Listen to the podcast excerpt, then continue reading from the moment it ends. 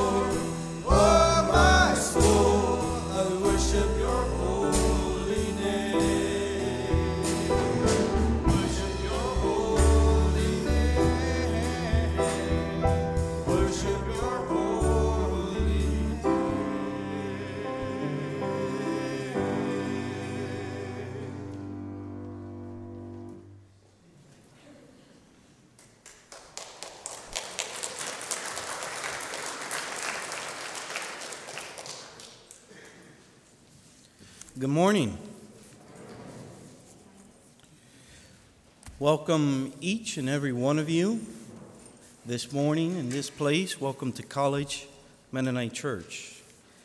I also want to welcome those who are listening via radio, who are watching via telecast, and those who are watching via the web. Now I want you to join me to the call to worship. Salvation belongs to our God, who sits on the throne and to the Lamb.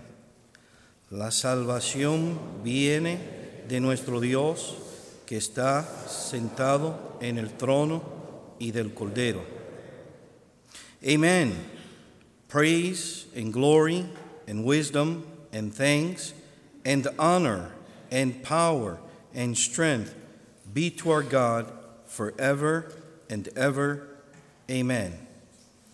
Amén.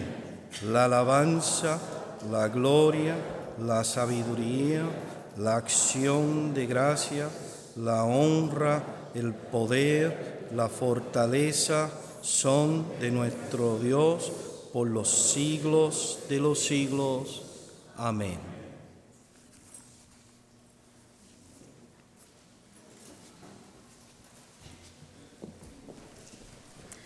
Please turn in your blue hymnal to number 55. Cantemos al Señor. Uh, sing uh, the verses in whatever language you are comfortable, English or Spanish, and we'll sing the chorus in Spanish. Let's stand if you're able.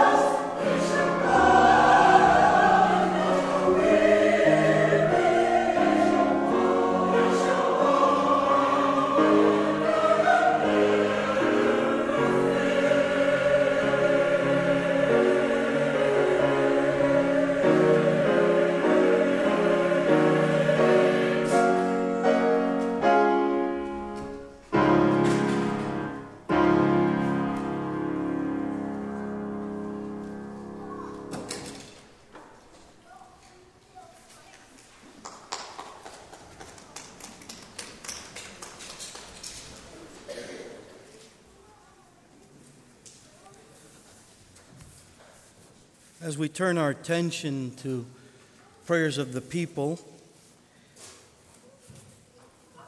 this morning we will be praying for Geraldine.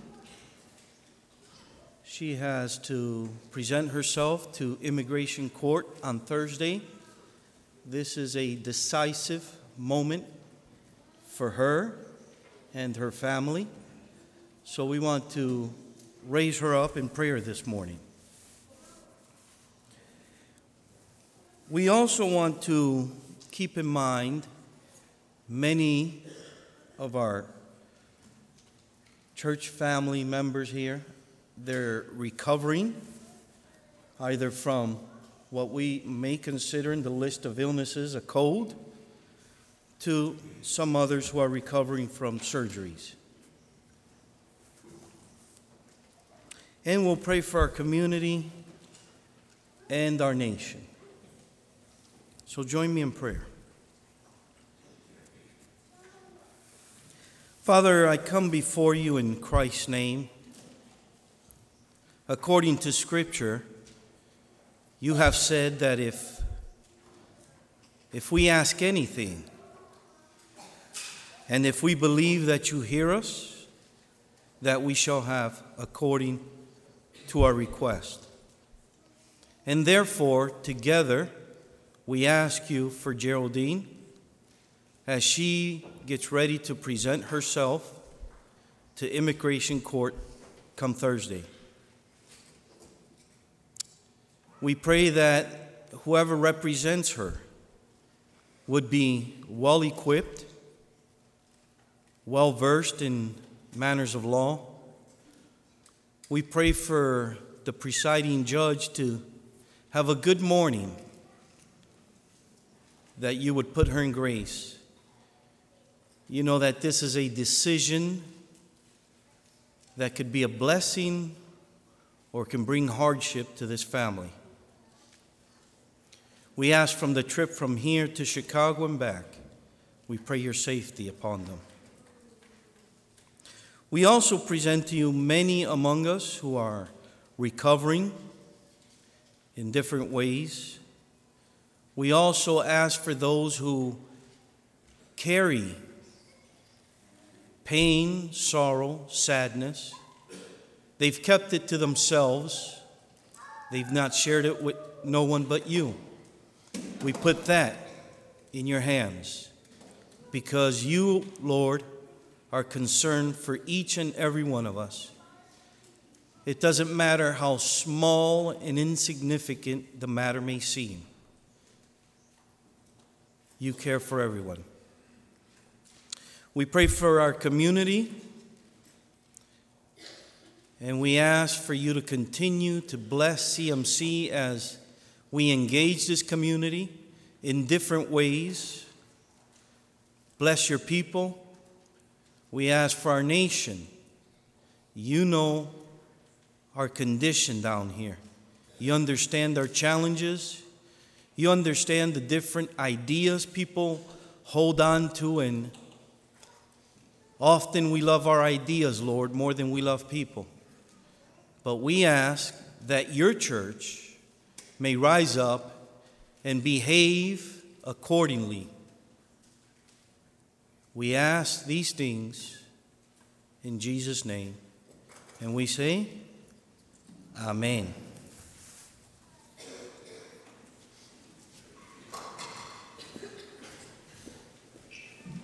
Please turn in your blue hymnals to number 397. God loves all his many people. Number 397. And children, you can come forward for the children's story.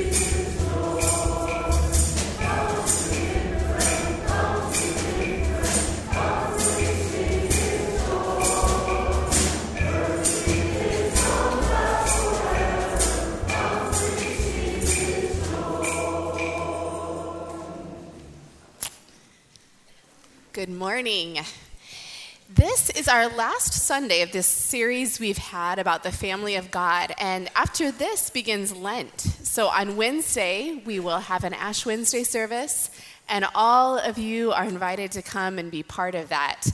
There are even things like making things with Play Doh and blowing bubbles that are part of that Ash Wednesday service. So all of you are invited to come and join that as we begin Lent. But for today, we want to kind of look back at what we've been talking about over the last several weeks. There's a scripture passage that we learned together on the first day of this series from Matthew 12. It says, Jesus, uh, pointing to his disciples, said, Here are my mother and my brothers. For whoever does the will of my Father in heaven is my brother and sister and mother.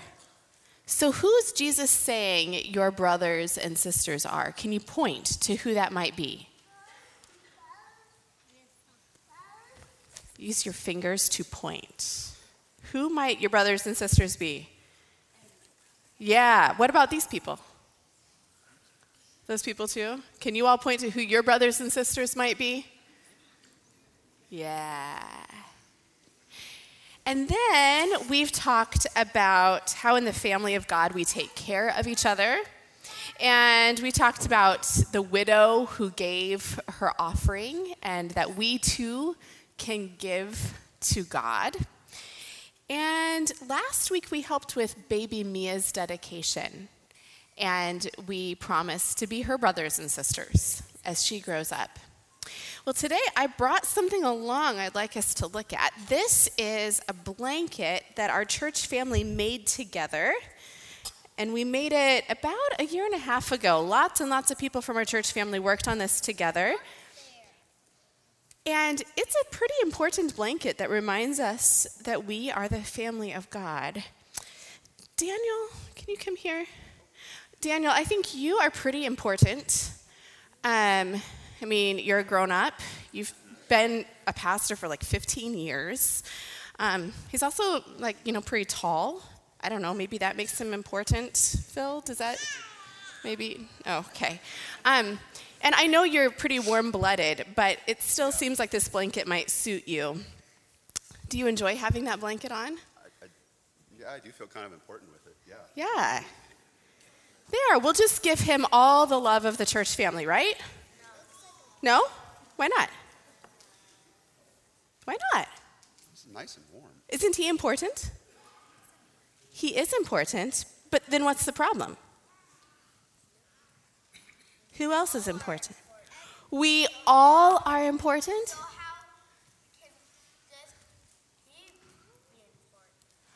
We all are important, so how can just he be important? Yeah, that pretty much sums it up, doesn't it? So, what's a better option? What's, what should we do with the blanket? Yeah? We share it? Okay, let's try sharing it. Daniel, I'm going to. Plenty warm. It's okay. I think he's actually okay with not getting all of it. All right, let's gather around it. Now, CMC, I think we need to make a bigger blanket. All right, can we each get a little piece of that blanket? Yep, get a little toe under it, get a finger on it. Come gather it. There's actually a lot of space over here by me, and I won't bite you. Okay, that's okay. You don't have to either. All right. You want to come in? Come on over here? Come here, Briggs. Yeah. Come on over here. All right. Our church gives a lot of blankets, don't we? We give you blankets when you're dedicated. Sometimes when something happens in your family, we might give you a prayer shawl. And blankets are a way that we remember that we are covered in the love of our church family. And that love from our church family is the love of God that is shared with us through our church family. So we're going to say a, a blanket prayer together, okay? Let's pray.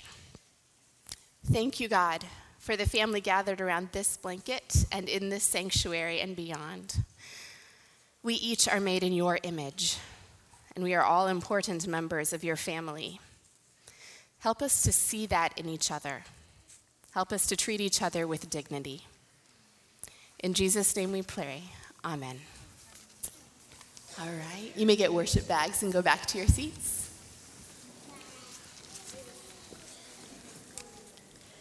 Please turn to the insert in your bulletin, Take My Life and Let It Be. For those of you who want to follow the roadmap on the paper, the first half is the refrain, the second half are the verses, which will then be replaced by the numbered verses along the bottom. Uh, at this point, you are welcome to use Spanish if you'd like to, but uh, since we're just learning it, we'll concentrate on the English today.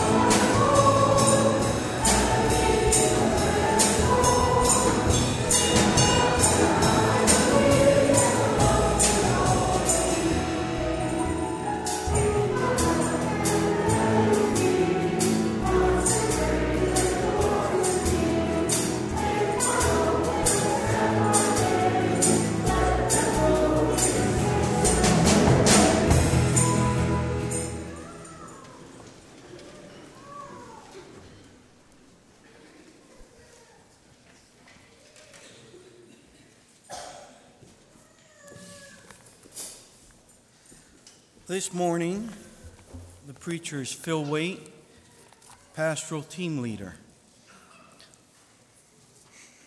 Let's pray. Father, thank you for Phil. Thank you for his life as he consistently searches out your soul so that he may speak to our souls. Bless him. In Jesus' name, amen. Bendiciones.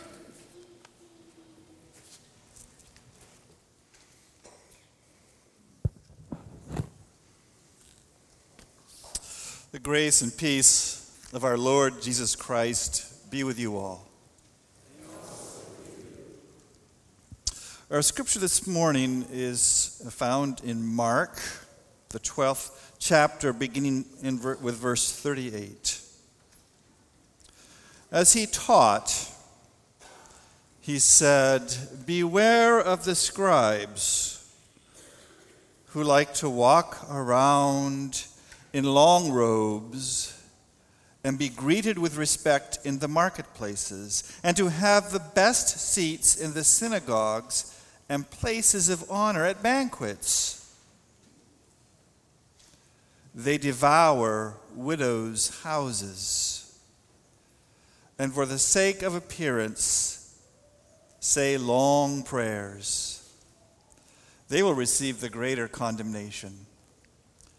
The word of the Lord.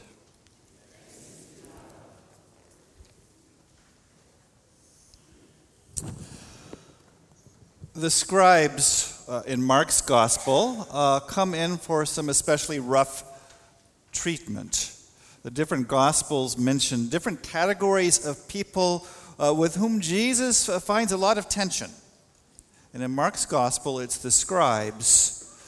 The categories are might be familiar to you. You might have heard these names before: scribes, lawyers, Pharisees, and Sadducees. Each one of these is described in the Gospels of uh, aspiring with Jesus. And I'd like to spend a little time unpacking what each one of these categories represents. Who are these people that seem to be antagonistic uh, towards Jesus and to whom Jesus seems to be antagonistic back?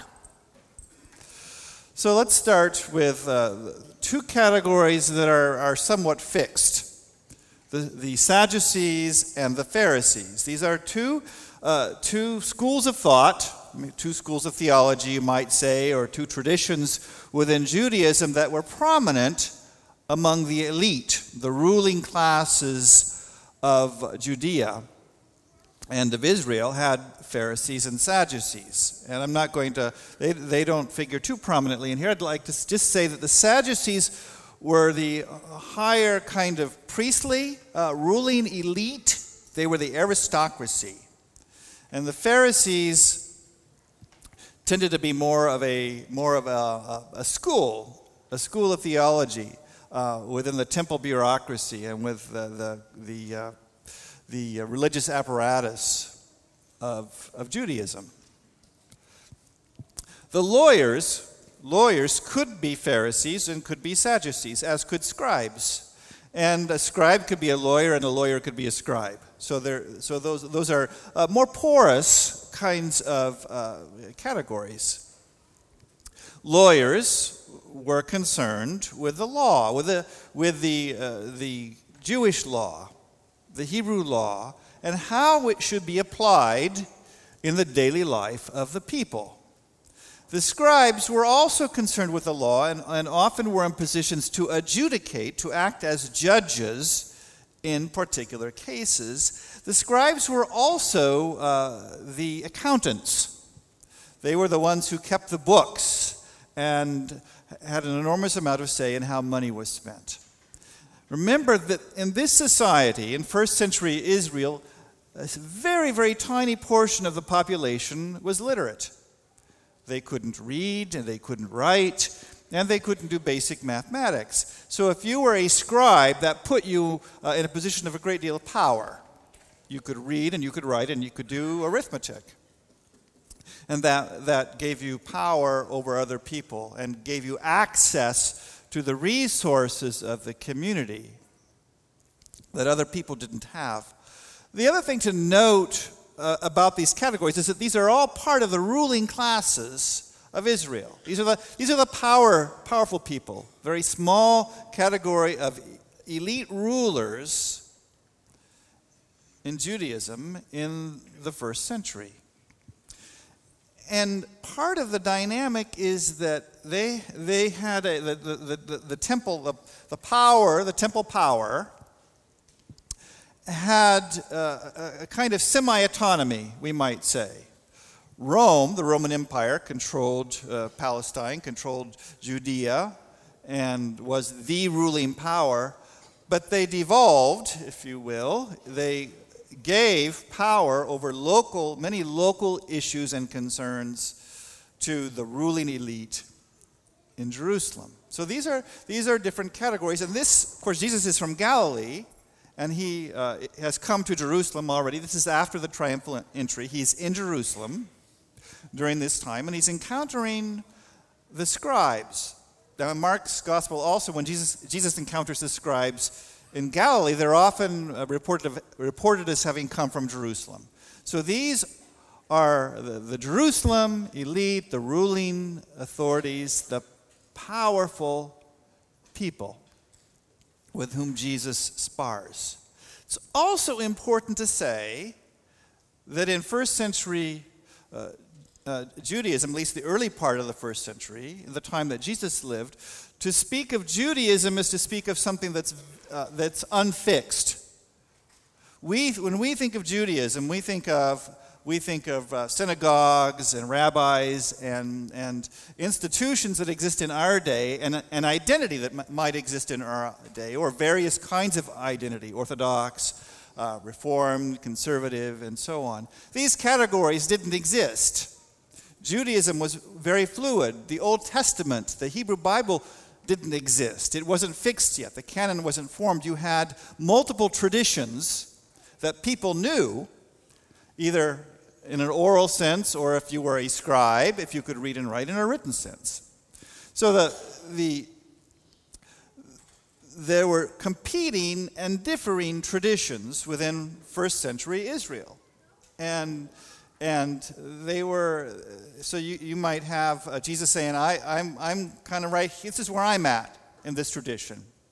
And somebody else might say, This is where I'm at. So, a lot of the dialogue going on between, or the arguing, even if you will, going on among these different groups is about traditions. And they're arguing about which ones uh, are more important than others. So, when Jesus, when the question comes, uh, what are, what's the most, most important uh, law? Uh, what's the most important teaching in the law? Uh, that's a, a, real live debate at this particular time. So, a lot of the arguing going on between the scribes and Jesus, between the Pharisees and Jesus, between the Sadducees and Jesus, between the lawyers and Jesus, is related to this, these differing traditions and competing traditions. Jesus emphasizes in his teaching the traditions in the Hebrew Bible, the Hebrew traditions, that emphasize, that, that lift up care of widows and orphans and foreigners. And this is a text that mentions widows. The scribes are devouring widows' houses. They're using their power and their resources as scribes, as literate people, to harm widows and to enrich themselves at the expense of widows. So Jesus goes back and he looks at the traditions, the Israelite traditions, the Hebrew traditions, and he says, Care of the widow, doing justice for the widow and the orphan and the foreigner are central to what it means to be a child of God. So repeatedly, if you look at our look at the Old Testament today, you will see, repeatedly see some version. You'll see around a hundred times some version of widow, orphan, and stranger appears as being central to living out the life of faith. A, a book that's a marvelous study of the intersection of these is the Book of Ruth. I encourage, I commend the Book of Ruth to you. Don't read it alone; read it with other people. But commend the book of Ruth to you as uh, paying attention to these concerns for the orphan and the widow and the foreigner. So, why? Why, the, why are the orphan and the widow and the foreigner held up for requiring special care within the Hebrew Bible and by Jesus? Well, it has to do with family. I'll repeat that. It has to do with family. Widows are marginal because their husbands have died, and their husbands are their recourse to resources, to the land. Without their husbands, they have no family to care for them or to support them, especially if they don't have children. They're alone. They have nobody. Orphans, obviously, don't have family. They've lost their parents. They're alone. They require, they depend on the community to support them and to care for them and to give them the resources that they need to live. And in the same way, the foreigners, those coming into the community, don't have family within the community and they don't have land. They are vulnerable because they don't have the family connections that they need to survive. So, for Jesus, and indeed for these traditions within the Hebrew Bible, caring for the orphan and the widow and the foreigner are central. And an identity, an understanding of community that reaches out and includes people who maybe aren't part of your family. A redefinition, if you will, of what family means. As Jesus points forward to the church, as Jesus calls the church into being, and as the church begins to live in the power of the Spirit, they realize that the most important social unit, the most important social glue that we have, is not our family connections or biological necessarily family connections or adoptive family connections, but the bond that we have together in Christ. And this gets reflected, this uh, idea of family that emerges in Jesus this idea of caring for everyone in the community is expressed in the book of Acts in chapters 2 and chapter 4 by what we call the community of goods. This has been very important to Mennonites and Anabaptist groups. All the resources that people had was put into a common treasury and given to each one as they had need. It's the opposite of devouring widows' houses. It's caring for the widow and the orphan and the foreigner. And it's the Holy Spirit that animates this, that brings this new community, this new family to life and to being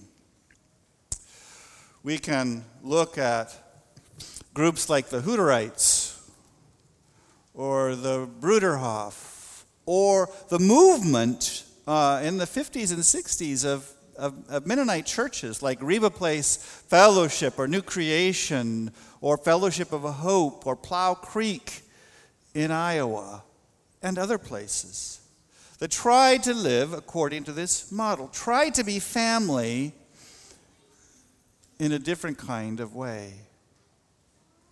It's hard. It's hard to make a community of diverse people a family. Function like a family, function like a household in a new kind of way. And I don't necessarily uh, recommend that people develop a common treasury. I'm not sure in the kind of, kind of economy that we live in our day that's the way to go. But I do believe deeply that if we are not to devour widows' houses, at least even inadvertently, we need to consciously think about sharing of ourselves with others across diversity. We need to constantly think about redefining what it means to be family. Uh, almost four years ago now, this is hard to believe, this congregation, College Mennonite Church, entered into a period of discernment, of strategic discernment.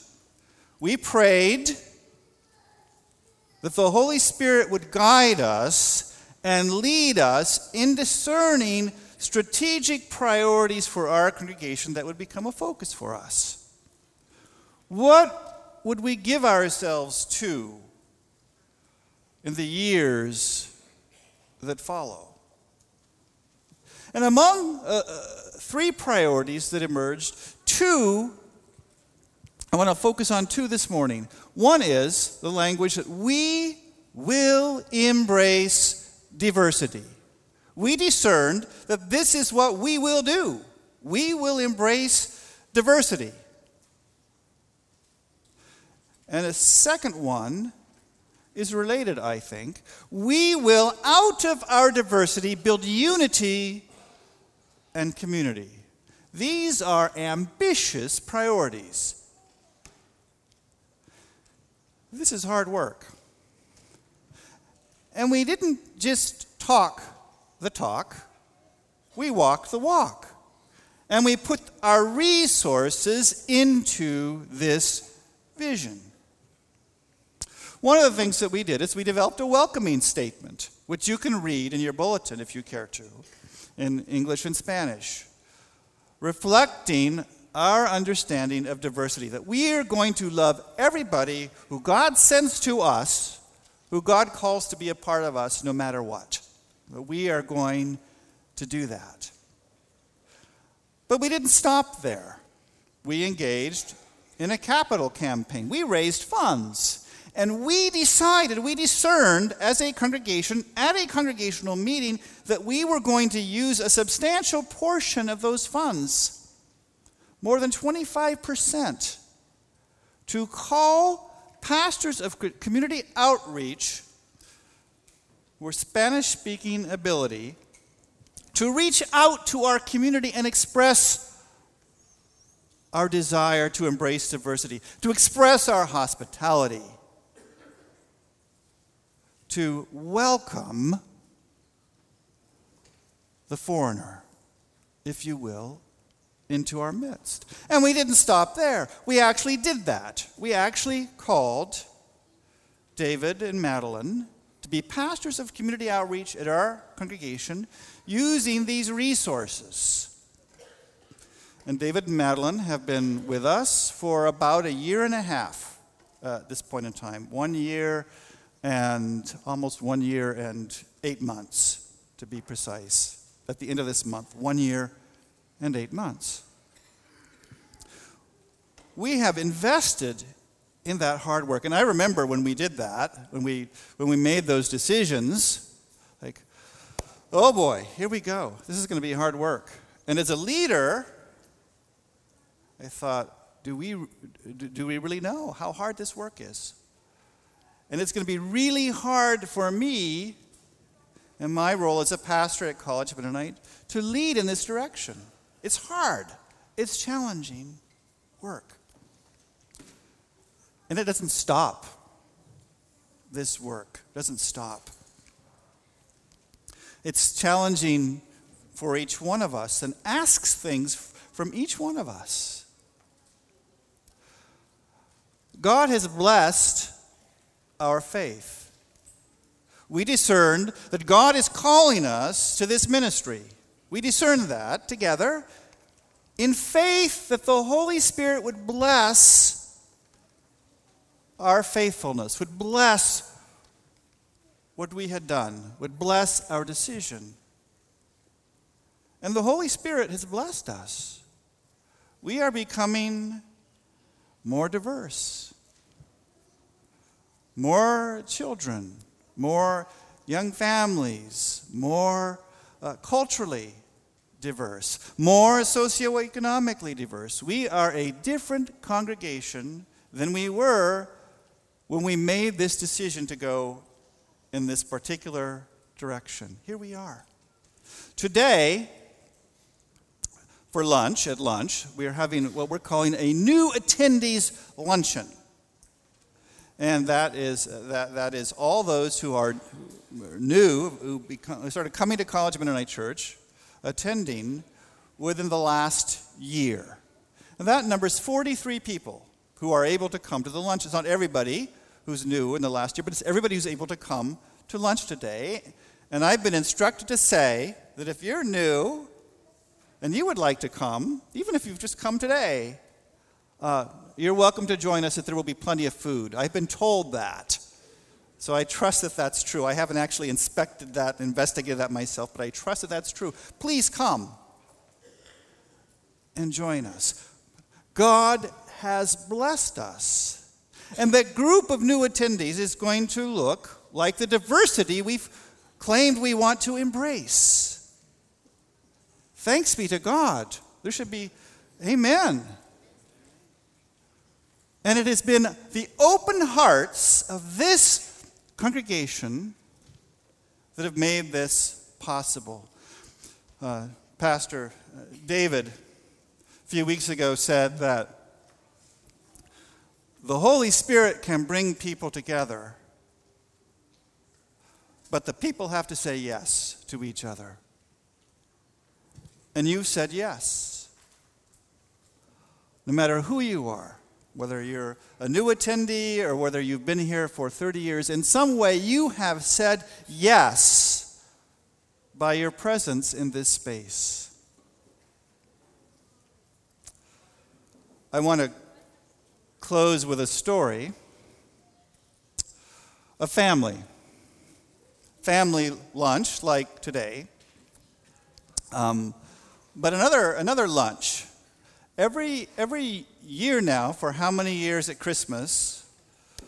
Joe, how many years has it been? Eight years, maybe?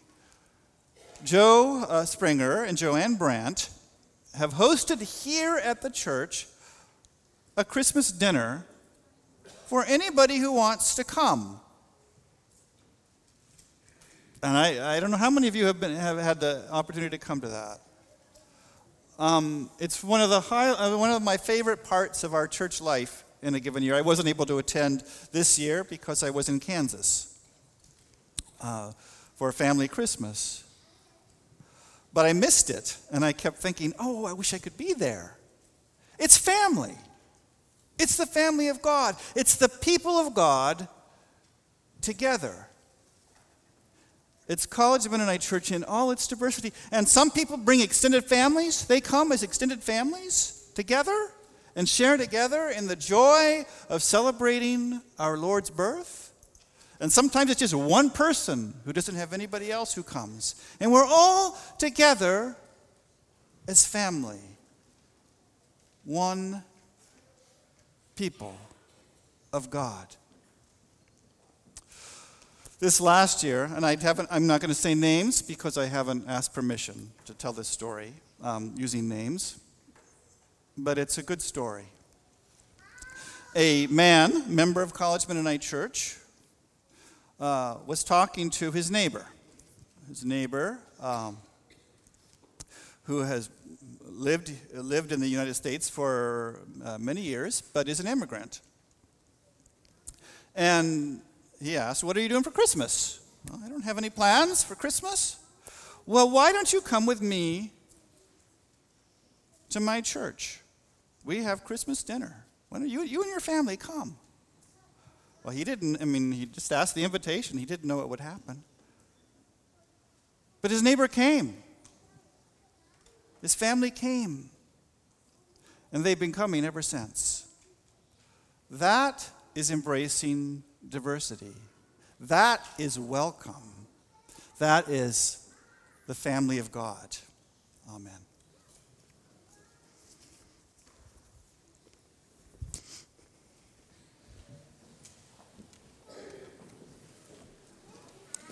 Let's respond to Phil's words with Sing the Story, number 60. Come to me, come to us.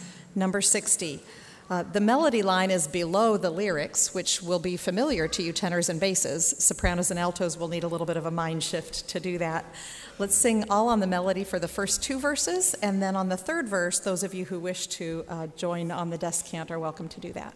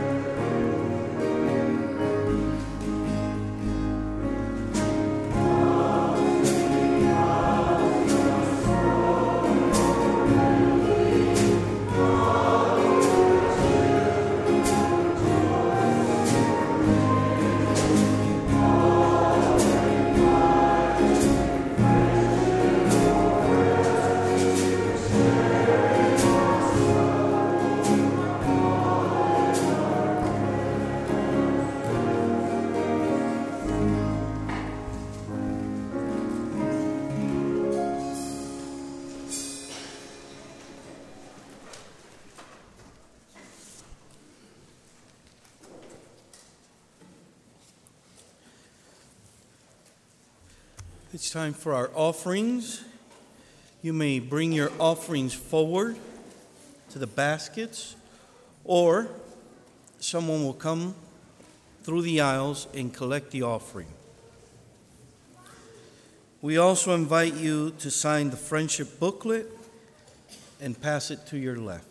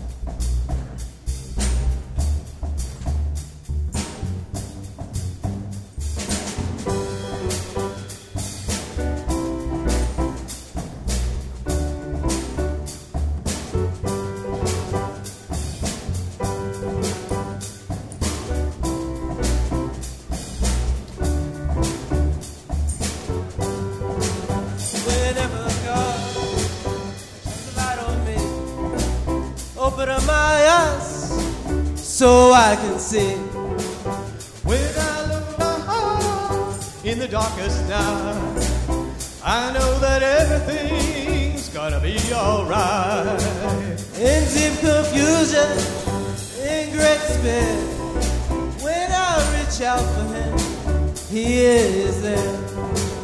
When I am lonely as I can be, then I know that God shines.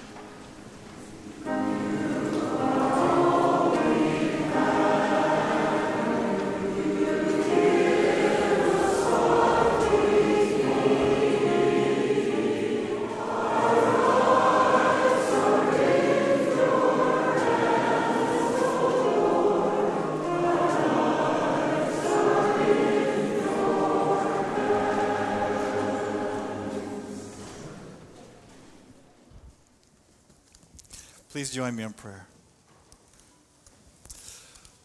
Gracious God, we give you thanks that we are, each one of us, part of your family. Each one of us is a child belonging to you. And we thank you that your Spirit is at work among us caring for us as a community, guiding us, leading us into the fullness of what it means to be your people. We are grateful for this offering, these gifts that you have given for us. We commit them, these resources, to your purposes.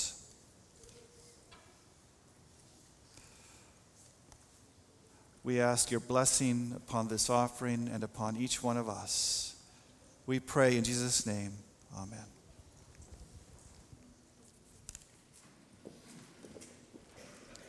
Please remain standing for our sending hymn in the Green Sing the Journey book, number 76. The Lord bless and keep you, number 76.